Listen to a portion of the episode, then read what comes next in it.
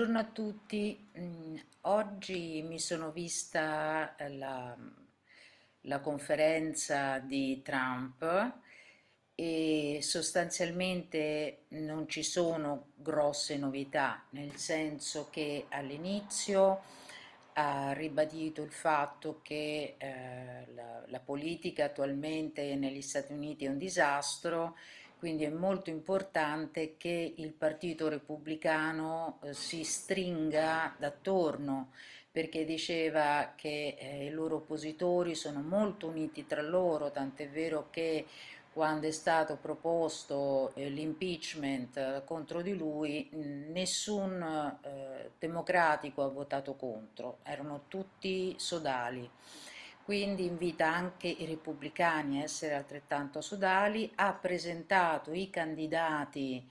eh, per i quali lui ha fatto l'endorsement per quanto riguarda il North Carolina, candidati per quanto riguarda le prossime elezioni. Ha ribadito il concetto che nel 2024 non deve succedere quello che è successo nel 2020 e quindi ha, ha, fatto una lunga disamina di tutti gli aspetti della sua politica interna confrontati con la politica interna di Biden, ovviamente eh, evidenziando quanto eh, il gap, la differenza sia terrificante e quanto eh, lui avesse cominciato ad avere dei successi veramente senza precedenti eh, distrutti nel giro di pochissimo tempo dall'amministrazione Biden. Altrettanto ha fatto la disamina della sua politica estera, eh, dicendo, eh, ovviamente evidenziando tutti i successi che ha realizzato, cioè tutti si aspettavano la guerra da, dalla Corea, invece nel giro di poco è riuscito ad andare d'accordo con la Corea e così via. Poi ha parlato del fatto che eh, loro spendono moltissimi soldi a fondo perduto eh, in circostanze e situazioni assolutamente paradossali. Per esempio, eh, loro danno un sacco di soldi per proteggere la Germania dalla Russia, quando la stessa Germania paga alla Russia miliardi per l'energia eh, ha fatto vari esempi di, di, questi paradossi, come per esempio la Nato, che eh, riceve moltissimi soldi dall'America pur osteggiando l'America. Dopodiché ha parlato eh, delle elezioni truccate del fatto che eh, non si può avere un vero eh, paese democratico se le elezioni sono eh, un disastro, sono a livello del terzo mondo e non danno nessuna garanzia,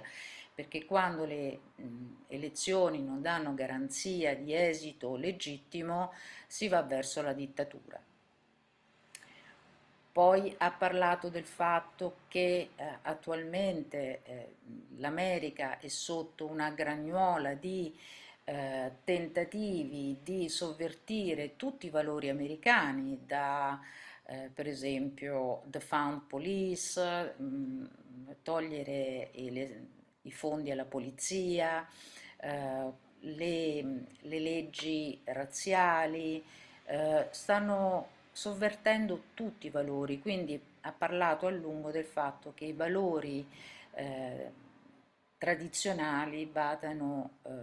riportati in auge perché attualmente sono in via di distruzione e eh, le scuole non fanno altro che ribadire questo concetto.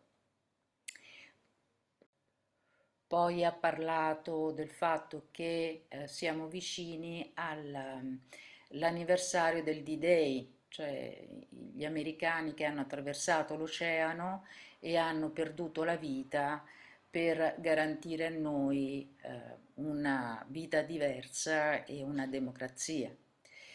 e poi naturalmente ha ribadito il fatto che eh,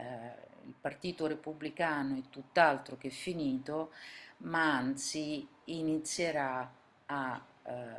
finalmente a farsi sentire come mai prima. Anche all'inizio dell'intervento ha detto che nel 2024 loro si faranno avanti come mai prima e si daranno da fare come mai prima. Quindi in, in, poche parole, questa lunga disamina della sua politica estera e interna rispetto a Biden e della sua visione eh, contrapposta a quella attualmente corrente negli Stati Uniti è un modo per dire noi ci siamo, noi non siamo affatto sconfitti, noi andiamo avanti. Un capitolo a parte eh, lo ha dedicato a, ovviamente al China virus. Eh, all'interno della conferenza lui ha detto, circa a metà, ha detto, beh, quando io parlavo di China virus, all'epoca non si poteva dire China virus e adesso invece è evidente eh, l'origine di questo China virus e lì ha cominciato anche a ovviamente prendere in giro Fauci diceva eh, Fauci, sì, eh, io ci sono anche andato d'accordo con Fauci, certo non è granché come medico, ma certamente un grande promoter, è uno che ama la televisione molto più di tutti i politici qui presenti. E, e, ha ricordato quando Fauci diceva ma no, ma quali maschere? Non bisogna portare le mascherine e adesso lui dice è diventato il, il super campione delle, delle, delle, mascherine a tutti i costi. Poi eh, diceva no, non bisogna chiudere i voli per uh, la Cina e io ho chiuso i voli per la Cina perché se, sapevo che lì stava succedendo qualcosa di terribile e non volevo si diffondesse in America e uh, il tempo poi mi ha dato ragione e poi parla di Fauci, eh, di, tutte, di, tutta una serie di contraddizioni e mh, ha anche ribadito il concetto dei vaccini dicendo eh, io ho scommesso miliardi sulle terapie e i vaccini, ha anche parlato di terapie, oltre che dei vaccini, che adesso hanno salvato eh,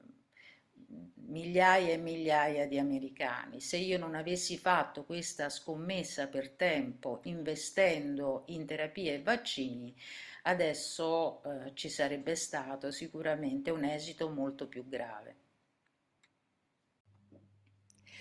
Trump um, ha subito dalla stampa lo stesso ostracismo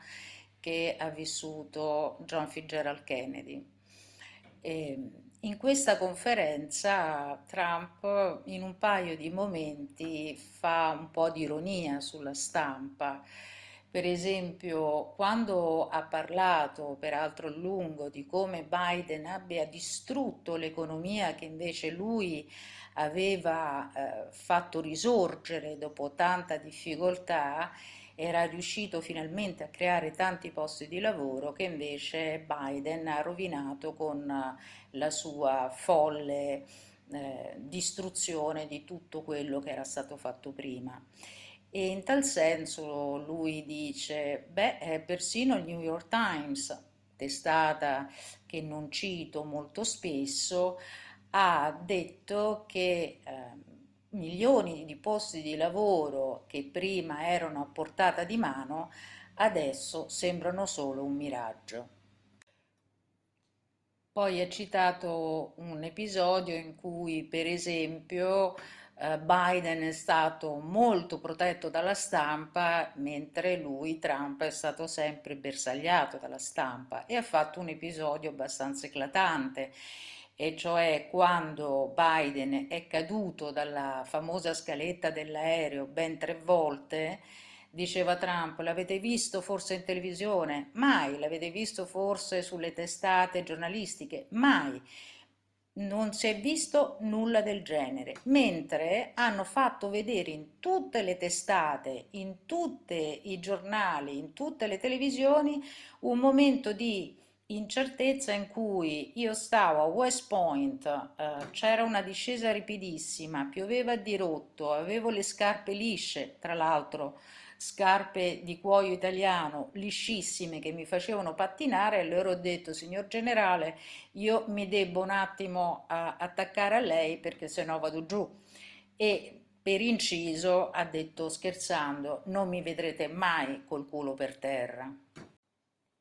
Parlando degli audit, eh, che in questo momento sono in corso in Arizona e che stanno iniziando anche in Pennsylvania, in Georgia e in altri stati americani, parlava anche di chi si è opposto ovviamente alle elezioni in maniera eh, così, eh, come dire, criminale. E, mh, mm, ha parlato di Zuckerberg e di eh, Facebook e ha detto una sera lui è venuto a cena da me, mi ha detto posso portare mia moglie? Ho detto certo, abbiamo avuto una bella cena, tutto a posto. E poi lui mi dice, sa, lei è il numero uno di, su Facebook, lo sa? E io, io l'ho ringraziato e il giorno dopo è iniziato quello che è iniziato. Un'altra frecciatina di Trump alla stampa e in genere ai media è stata quando eh, stava enumerando eh, tutti gli eventi di corruzione della famiglia Biden e di come i Biden abbiano preso soldi dalla Cina e abbiano creato tutta una serie di, eh, di imbrogli che non solo sono contro la legge ma vanno contro il popolo americano e mentre denunciava appunto la corruzione dei Biden eh, si è fermato un attimo e ha detto mm, in genere a questo punto le dirette si fermano e infatti ha guardato in fondo alla sala e con un sorriso ha detto eh sì vedo tutte le lucine delle telecamere che si stanno spegnendo oh oh attraver- ce n'è solo una accesa poi si rivolge a quel cameraman e fa mm, ma tu lo sai che stai rischiando il tuo posto di lavoro? Sì. E poi ha continuato a parlare delle mirabolanti avventure della famiglia Biden.